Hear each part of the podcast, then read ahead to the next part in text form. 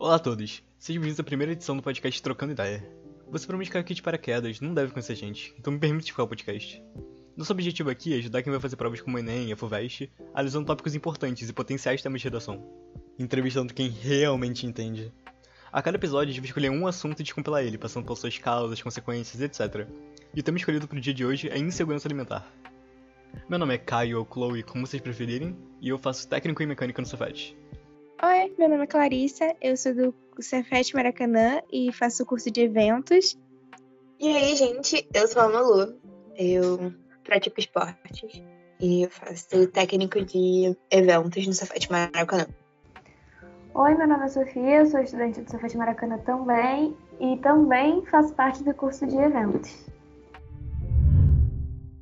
Para explicar o que é insegurança alimentar, chamamos Camila Rodrigues, mestre em nutrição e doutoranda pelo UFRJ. E aí, Camila, o que você pode falar para a gente sobre isso? Bom, eu queria começar pelo conceito de segurança alimentar e nutricional, que foi definido na Lei 11.346, de 15 de setembro de 2006.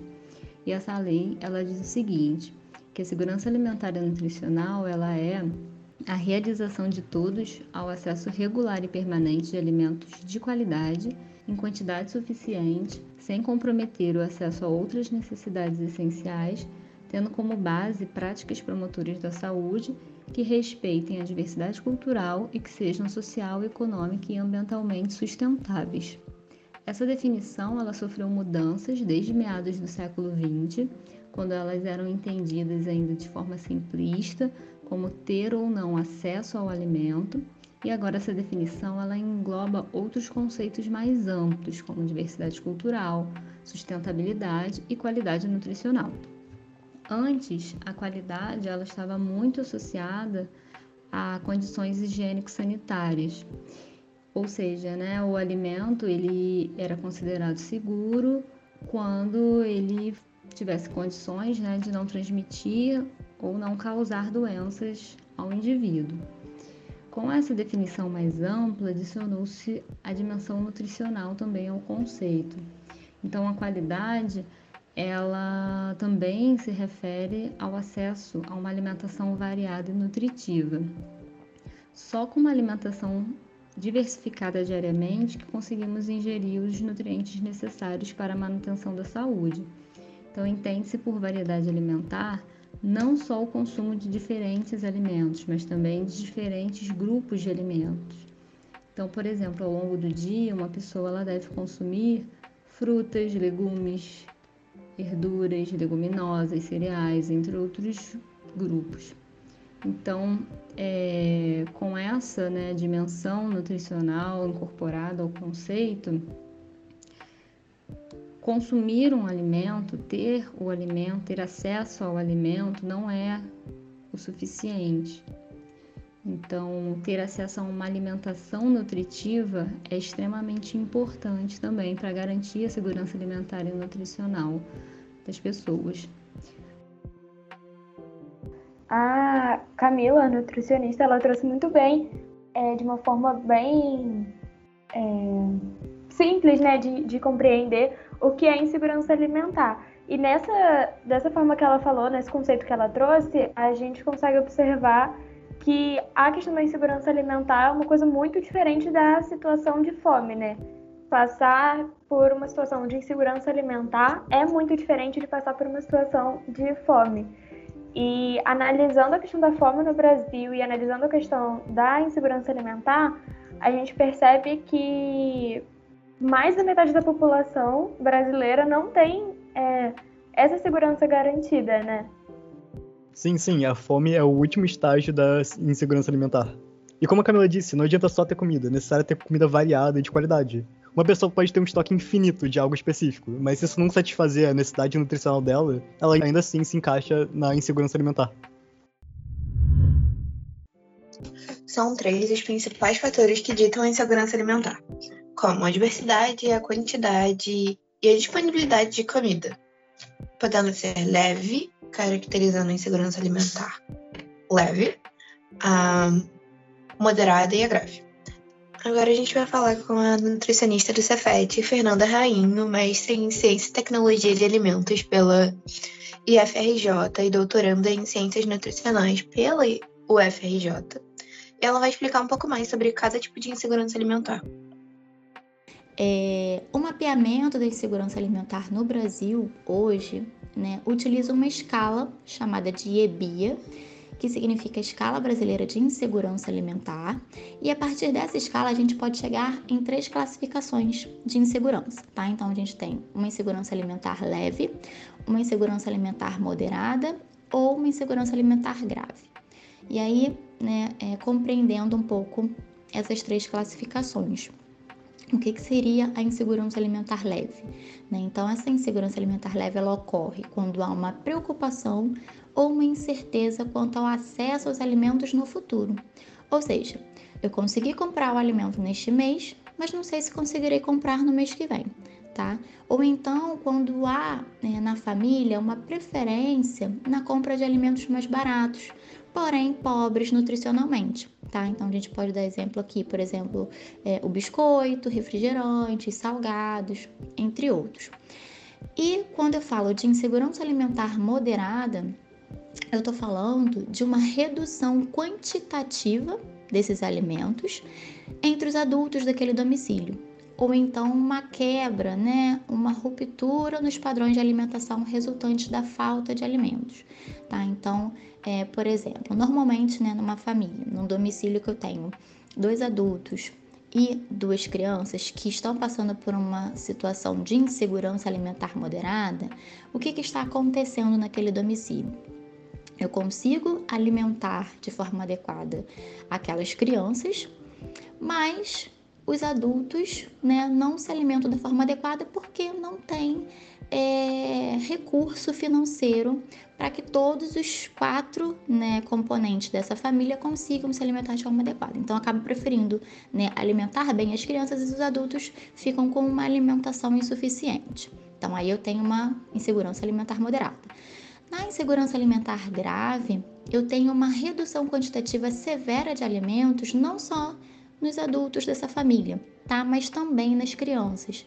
Né? Então, também com essa quebra nos padrões de alimentação desse domicílio, resultante de uma falta de alimentação, e aí é, essa falta de alimentação ela acaba é, conseguindo abarcar todos esses moradores desse, dessa casa, desse domicílio. Tá? Então, nessa situação, a família passa por uma experiência de fome tá? Então, só para é, deixar claro que não são todos os níveis de insegurança alimentar que vivenciam a fome, tá? Então, a gente consegue identificar a fome somente nos casos de insegurança alimentar grave, o que a gente não observa nos casos de insegurança alimentar leve e moderada.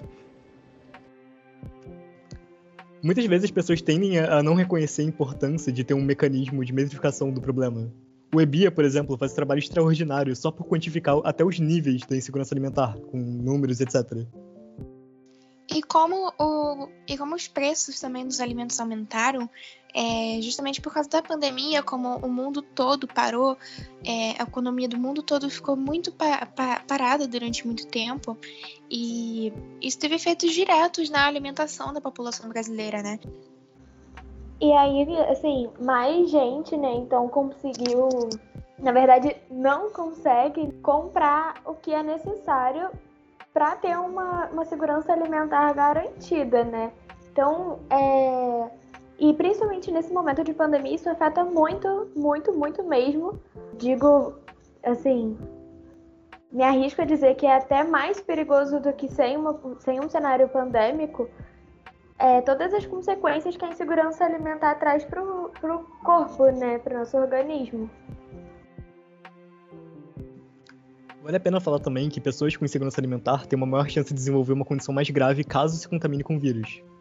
A Fernanda agora vai falar um pouco mais sobre os males que a insegurança alimentar pode causar para o corpo.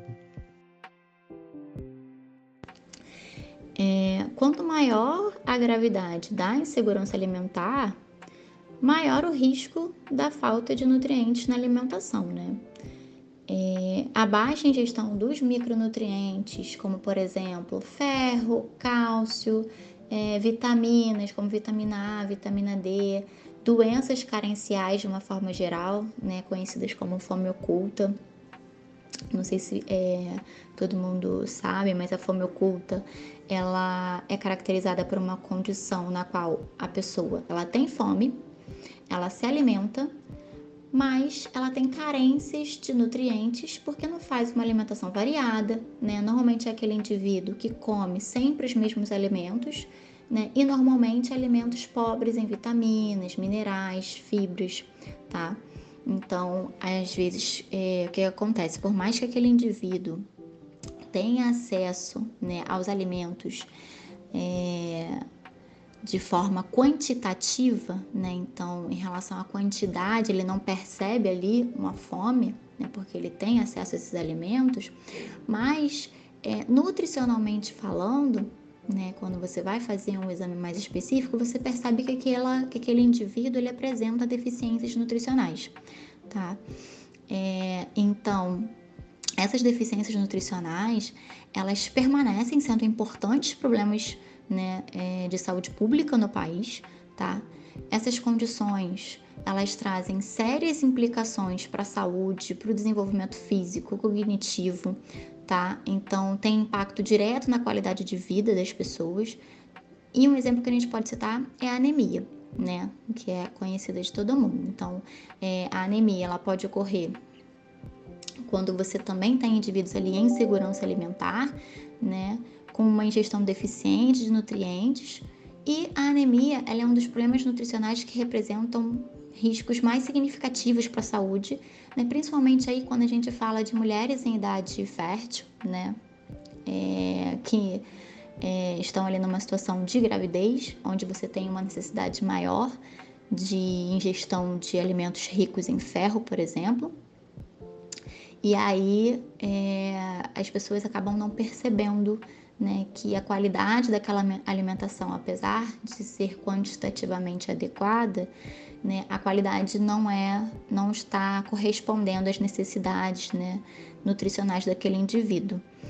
E aí a gente também tem que pensar que além da desnutrição, né, e quando falo de nutrição, eu falo dessas também dessas carências nutricionais, é, a gente também tem que atentar para os outros problemas que a gente enfrenta hoje, né, em relação a isso, a essa questão da alimentação inadequada, principalmente em qualidade, que é o sobrepeso e a obesidade, né, que continuam a crescer em todas as regiões do país, particularmente entre adolescentes e adultos.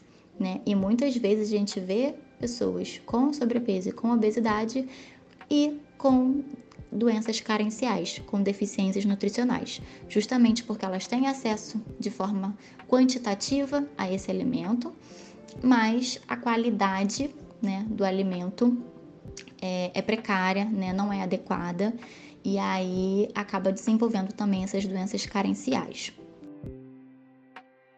É, não que seja surpreendente, os mais afetados na pandemia foram os negros, principalmente as mulheres, essa de família. Sim, exatamente. Assim, foram as pessoas mais afetadas né, durante essa pandemia da Covid-19. E isso é uma coisa estrutural, né? Sempre as pessoas mais afetadas são as pessoas pretas, são as mulheres pretas. Então, a gente decidiu convidar a professora de História do Cefet, Mariana Renault, mestre e doutora, mestre e doutora, na verdade, em Antropologia Social pela UFRJ. E ela vai responder para a gente justamente quais fatores históricos têm ligações diretas com o início da fome e da insegurança alimentar no Brasil. E aí a gente vai conseguir perceber que isso é uma coisa que vem acontecendo aqui no Brasil desde sempre. E os povos mais afetados são sempre os povos indígenas e pretos.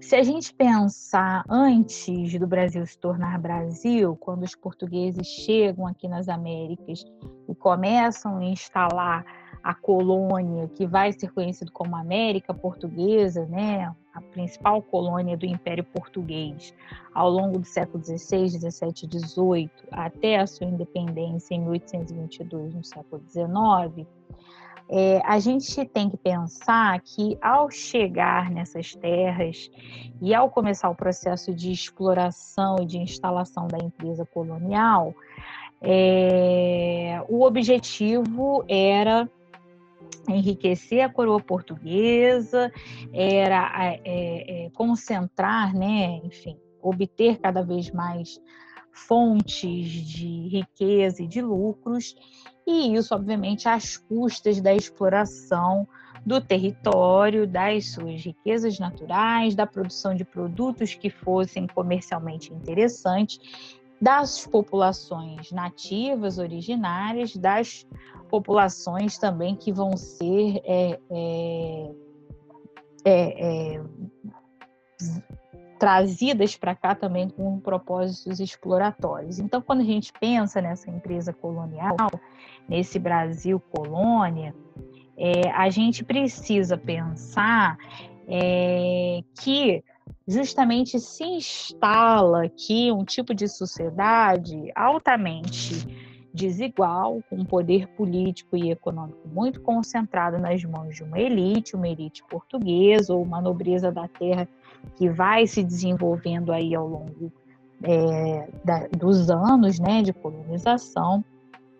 É, e que tem como foco a exploração da, seja das populações ameríndias, seja dos africanos escravizados, sejam é, dos livres pobres, né, empobrecidos, e tudo isso a gente já pode, já nos indica que já se cria um quadro profundo aí de insegurança alimentar e de fome, né? Então, se, por exemplo, todas as populações ameríndias, é, as diferentes populações ameríndias vão ter seus modos de vida profundamente alterados, é, vão sofrer extermínios por guerras, por doenças, mas também pela desorganização de seus modos de vida, pela expulsão dos seus territórios pela escravização, pela exploração do seu trabalho em missões, em aldeamentos, e vão se tornar vulneráveis aí é,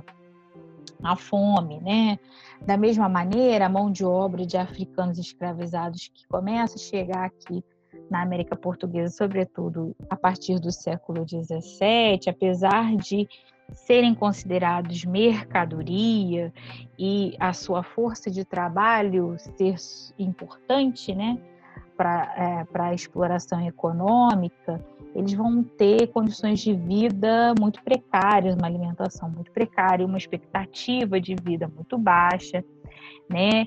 E é, toda a colonização vai se organizar, toda a empresa colonial vai se organizar é, de maneira a explorar os recursos naturais da terra ou produzir é, produtos interessantes para o comércio internacional, de maneira a enriquecer a coroa portuguesa e as elites que estão explorando aqui a colônia.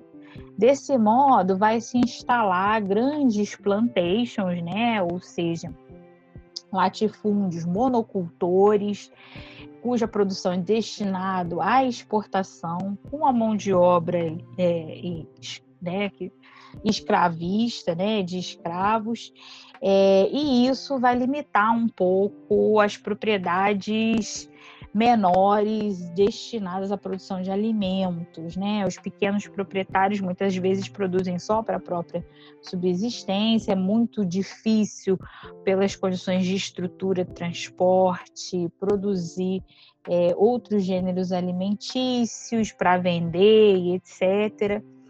É, e isso causa realmente uma insegurança alimentar, é, sobretudo para essas camadas mais baixas aí da, da sociedade nessa empresa colonial, né? nesse quadro de colonização.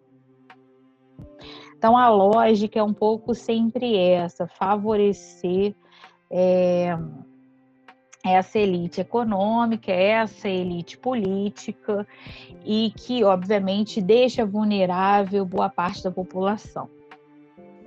Ah, Mari, você pode me falar como, de uma forma geral, a insegurança alimentar surgiu no Brasil República?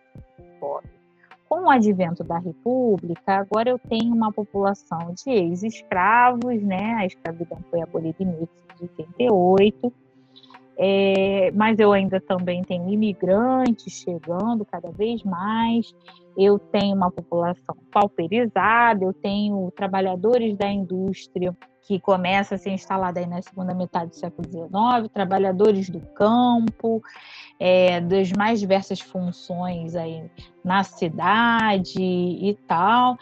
E todos esses trabalhadores estão, mais uma vez, constantemente vulneráveis a péssimas condições de trabalho, de vida e, consequentemente, também de alimentação, sem ter qualquer tipo de política estatal que dê conta né, dessas questões.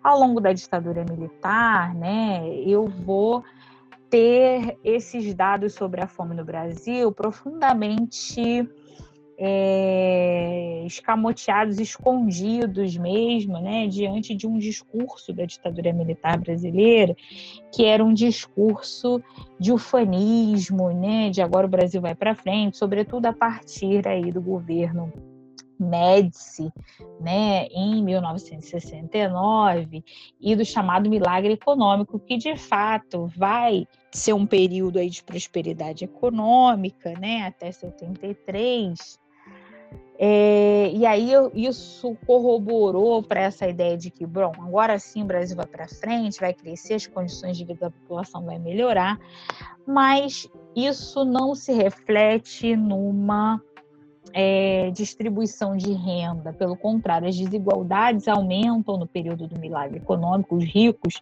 enriquecem muito mais do que os pobres, né? É só a partir do governo José Sarney que a gente vai começar a perceber uma certa ação do Estado em relação à fome e à insegurança alimentar, né? Sobretudo nesse cenário de crise profunda aí dos anos 80, que é inclusive conhecido como a década perdida. É, nos anos 90, a gente também, né, já com a nova Constituição de 88, eu tenho algumas coisas importantes que saem nessa Constituição em relação à garantia dos direitos básicos da população, inclusive em relação à alimentação. E aí eu tenho é, no governo Collor já algumas propostas importantes, inclusive uma proposta feita pelo Luiz Inácio Lula da Silva, né, que vai ser, vai começar a ser colocada em prática e que tinha como alvo justamente a fome e a insegurança alimentar. Né? Eu tenho também, é, a partir de 93, a ação da cidadania contra a fome, né? uma campanha importantíssima feita pelo IBASE, instituto fundado pelo Herbert de Souza, né? o Betim, justamente mostrando que a gente tem movimentos da sociedade civil, né, organizações não governamentais super mobilizadas aí no sentido de tentar garantir é, uma alimentação e uma sobrevivência digna para a população, mas de fato é, são iniciativas muito pontuais, né? E alguns programas até importantes que começaram no governo Sarney e depois no governo Collor vão ser totalmente, é, que vai ser sucedido pelo governo Itamar Franco, vão ser totalmente desfeitos aí no governo Fernando Henrique, né? Que, bom, diante dos protestos da população, até vai retomar alguns programas aí importantes. É mais de fato, é só no governo Lula que a gente vai ver uma virada significativa que é reconhecida internacionalmente, né? Em relação à política de combate à fome e à pobreza. Ele vai reunir todas as, as os programas que anteriormente tinham sido criados, primeiro no programa do Fome Zero, né, e depois no Bolsa Família, e vai de fato fazer uma política mais sistemática de distribuição de renda é, ao longo dos seus governos, já desde o primeiro governo, né, a partir aí de 2003. O áudio que a Mariana mandou foi muito legal, porque é importantíssimo que falemos de história aqui, já que falar de história significa conhecer os mecanismos que atuam atualmente. O exemplo disso é que ela falou do programa Fome Zero, que até sua paralisação recente mais por negligência tinha um papel enorme na garantia da segurança alimentar. Um exemplo disso é o premiado internacionalmente PA, que é o Programa de Restrição de, de Alimentos. que pegava os pequenos agricultores que não tinham necessariamente para quem vender, o governo comprava e dava para a população precária, ou seja, dava uma renda para quem estava precisando, os pequenos agricultores, e ao mesmo tempo também garantia segurança alimentar de, da população mais é, marginalizada. Sim, exatamente, Caio, é isso mesmo. E é por isso que é muito importante ter um governo atuante. Então, Camila, é, você pode falar mais um pouquinho para a gente sobre o papel do governo? Bom, então pensando então em quem seriam os atores, né, que garantiriam a segurança alimentar e nutricional, o governo ele tem que ser o protagonista e o Estado ele é o responsável por desenvolver políticas e legislações para o cumprimento dessa lei em sua totalidade e também fiscalizar a execução dessas políticas e legislações. Para isso também é necessário né, um trabalho conjunto entre diferentes setores do governo, tais como o Ministério da Cidadania, Ministério da Agricultura, Pecuária e Abastecimento, Ministério da Saúde, Educação, entre outros. Um exemplo de política que dá certo há anos e que faz parte dessa agenda da segurança alimentar e nutricional é o Programa Nacional de Alimentação Escolar. O PNAE ele é um dos programas mais antigos do Brasil na área de segurança alimentar e nutricional e um dos mais importantes do mundo. De forma bem resumida, né, o PNAE ele tem como objetivo fornecer alimentação adequada e saudável aos alunos matriculados em escolas públicas ou entidades filantrópicas que tenham convênio com o governo. E com isso, garantir o direito humano à alimentação, em condições normais, as escolas elas devem oferecer lanches ou refeições aos alunos. Porém, com as escolas fechadas devido à pandemia, foi autorizado pelo governo a distribuição de kits de alimentos.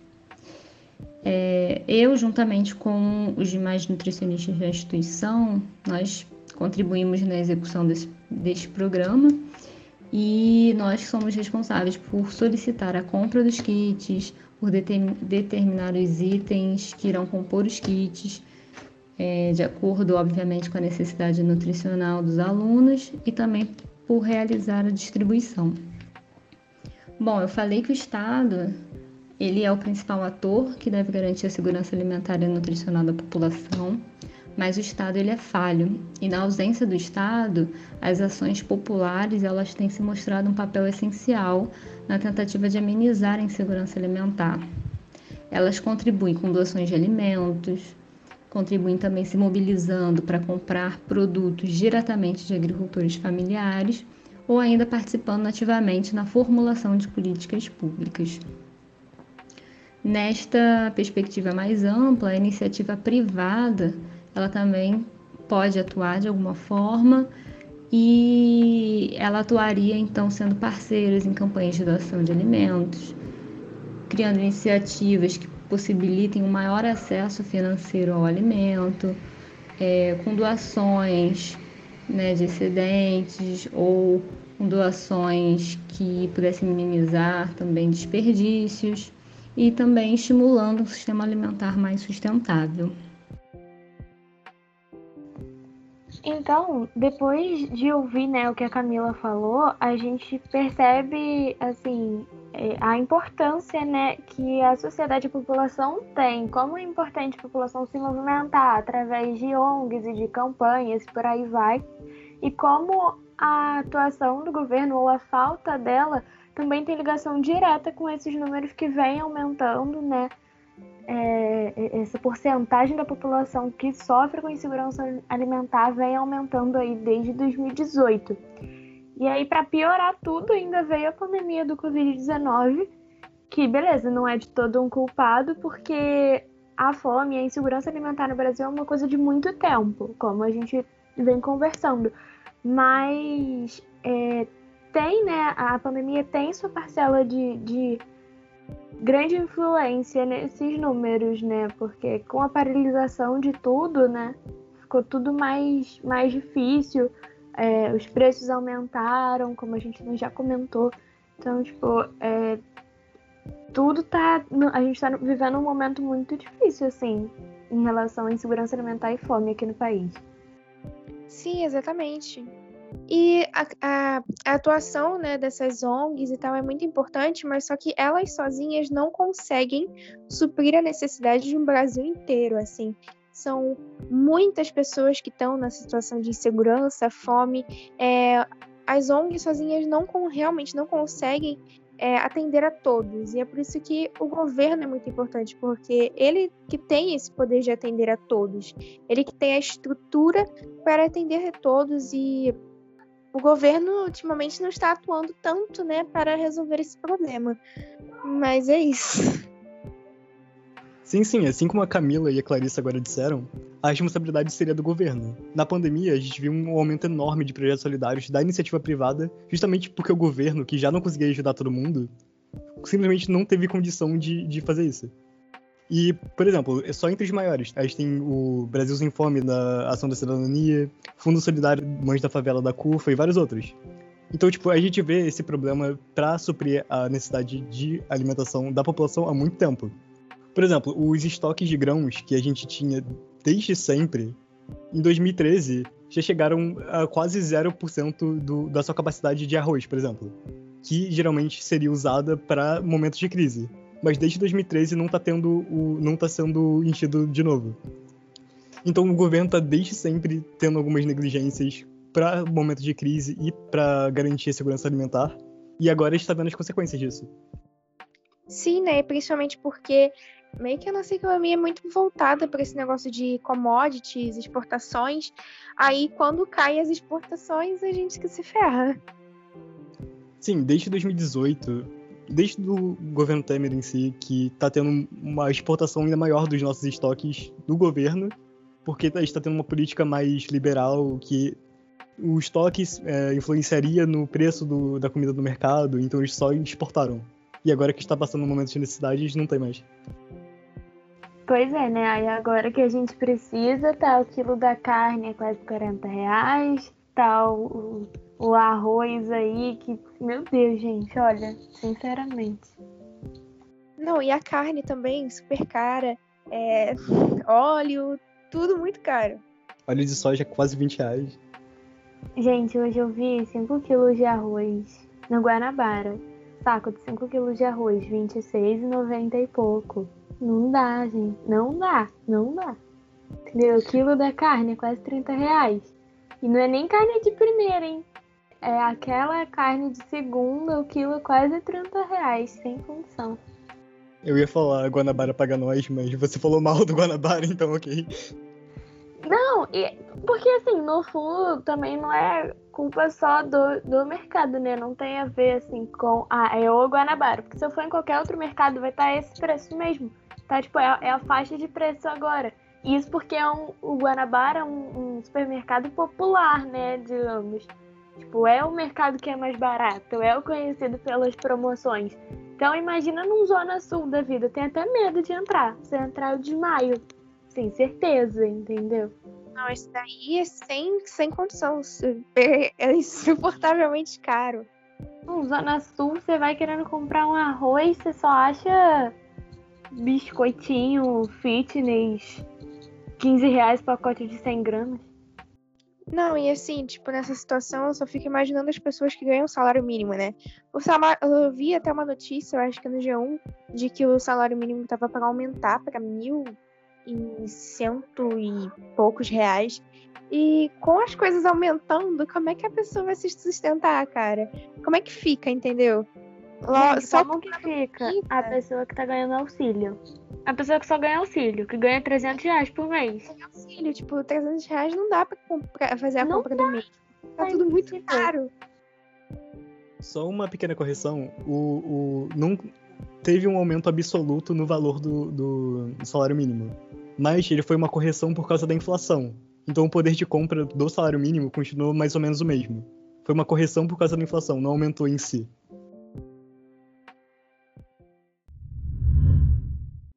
Agora vamos novamente chamar a Fernanda para falar sobre a influência da pandemia na insegurança alimentar.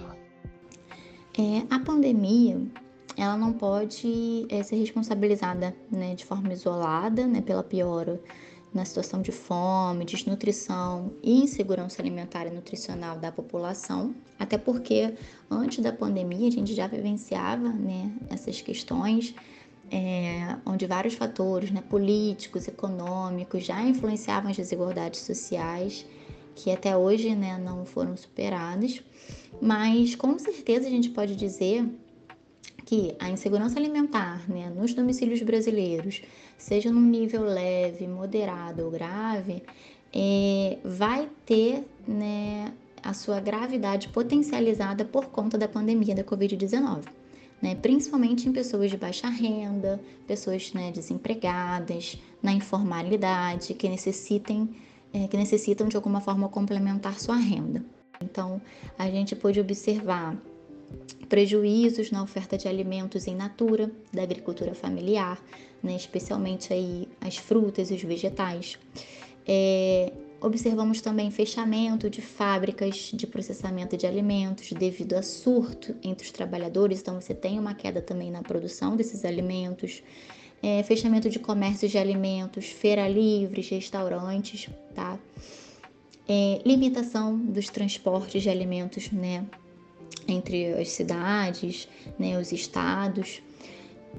Teve uma dificuldade né, nesse, nessa, nessa cadeia né, para esse alimento chegar até o consumidor final.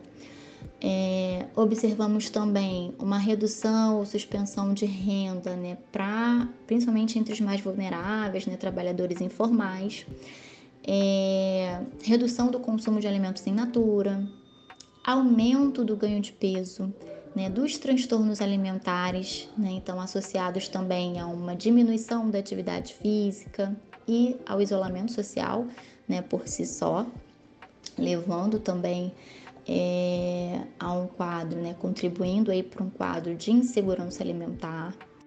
É, uma consequência preocupante também, né, é, é sobre o excesso de peso na população, né, o nosso problema hoje de saúde pública que é uma situação que ela pode ser agravada pela falta de consumo de alimentos saudáveis e adequados, né? Então, é, especialmente aí alimentos pobres em frutas, desculpa, pobres em fibras, de vitaminas, minerais, tá? Como por exemplo as frutas, né? Uma falta de, de ingestão de frutas, de legumes, de verduras, contribuindo então para as inadequações é, desses micronutrientes, tá? É, então, já era esperado, né, inclusive, é, um aumento expressivo do consumo de alimentos ultraprocessados durante essa pandemia, né, em virtude do preço também e da facilidade de acesso. Tá? Então, a disseminação da pandemia, né, é, da Covid-19, ela traz sim né, uma maior intensidade aos problemas que já existiam né, que já estavam se acumulando né, em relação à segurança alimentar e nutricional de todos os indivíduos, especialmente dos mais vulneráveis, né, em relação a questões sociais, né, econômicas e sanitárias, então sinalizando para um, uma contribuição aí, né, é, para o aumento de situação de fome no país. Então, como a gente comentou, né, a pandemia não é de todo o único culpado, porque a gente viu que a insegurança alimentar e a fome são duas questões que vêm desde lá do Brasil, colônia, que são coisas que são estruturais. E é justamente isso que a gente conversou de novo com a professora Mariana, professora de História do Cefet, e ela explicou para a gente quais as, as mudanças a gente poderia fazer nessa estrutura para melhorar esse cenário aqui no país.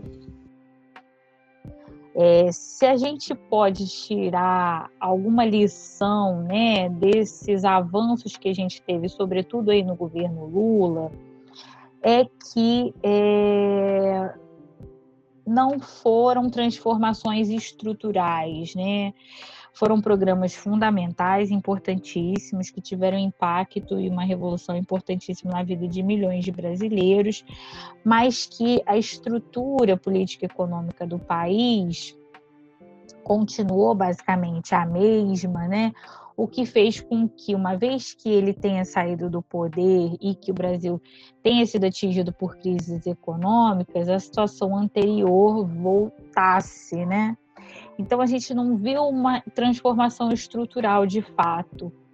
Acho que se a gente não pensar profundamente é, em transformações estruturais no modelo político, no modelo econômico, que de fato estejam comprometidas com uma diminuição da desigualdade, da distribuição de renda, né?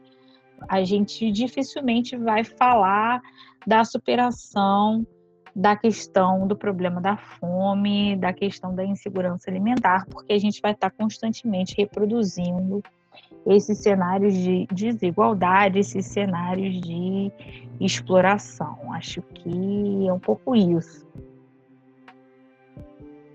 Explicação excelente essa da professora que trouxe à tona algo importantíssimo para quem vai fazer redação no vestibular, que é nada mais nada menos que a classificação das soluções. Eu pessoalmente gosto de colocar soluções em dois tópicos, sendo elas as reparativas e as radicais, ou conjunturais, ou, como a professora disse, estruturais. As reparativas têm como finalidade amenizar o problema na sociedade, e seriam, nesse caso, programas sociais de doação de dinheiro, de alimentos, etc. As estruturais, por sua vez, tentam prevenir que o problema se mature e desenvolvam, e seriam, nesse caso, investimentos em educação, criação de novos empregos, políticas de redução da desigualdade, fomento e expansão do PA, criação de uma renda básica universal ou implantação de políticas de job guarantee, por exemplo. A gente queria dar um agradecimento especial para as nutricionistas Camila Rodrigues e Fernanda Rainho e a professora Mariana Renault, que participaram com a gente no nosso primeiro podcast. E se você quiser explorar um pouquinho mais sobre o assunto, a gente tem algumas sugestões. A minha é Histórias da Fome no Brasil, que é um documentário e está disponível no YouTube. Tem um programa do Greg News, que, tá no, que é da HBO, mas tá no YouTube, que fala sobre comida. É só pesquisar no, no, na barra de pesquisa do YouTube Greg News Comida, que você vai ver. Que é muito bom, é bem, bem explicativo e fala bastante sobre esse tópico também. É, eu vou dar de sugestão duas contas no Instagram, na verdade, que falam sobre esse assunto é, de comida e tal, e segurança alimentar, enfim. O primeiro é arroba favela orgânica, favela underline orgânica, esse é o user. E o segundo é Xepa Ativismo. Esses são, essas são duas contas no Instagram que eu comecei a seguir para poder estudar o assunto pro, pro podcast. E assim, são duas contas super legais. É, favela Orgânica até passa às vezes umas receitas, é bem maneiro. Então fica a dica aí para vocês acompanharem nas redes. E também o TikTok da Glei Bueno, que ela fala sobre nutrição, ela é, é, é graduanda em nutrição, e ela fala bastante sobre é, a nutrição e a relação a, da nutrição com a, com a população preta. É muito interessante, assim, recomendo bastante. E assim chega ao fim o primeiro episódio do nosso podcast. Espero que você tenha gostado e volte sempre aqui. Não esqueçam de seguir nossas redes sociais e o próprio podcast no agregador que está ouvindo. Então é isso, gente. Obrigada por ouvir. Tchau. Tchau. Tchau. Tchau.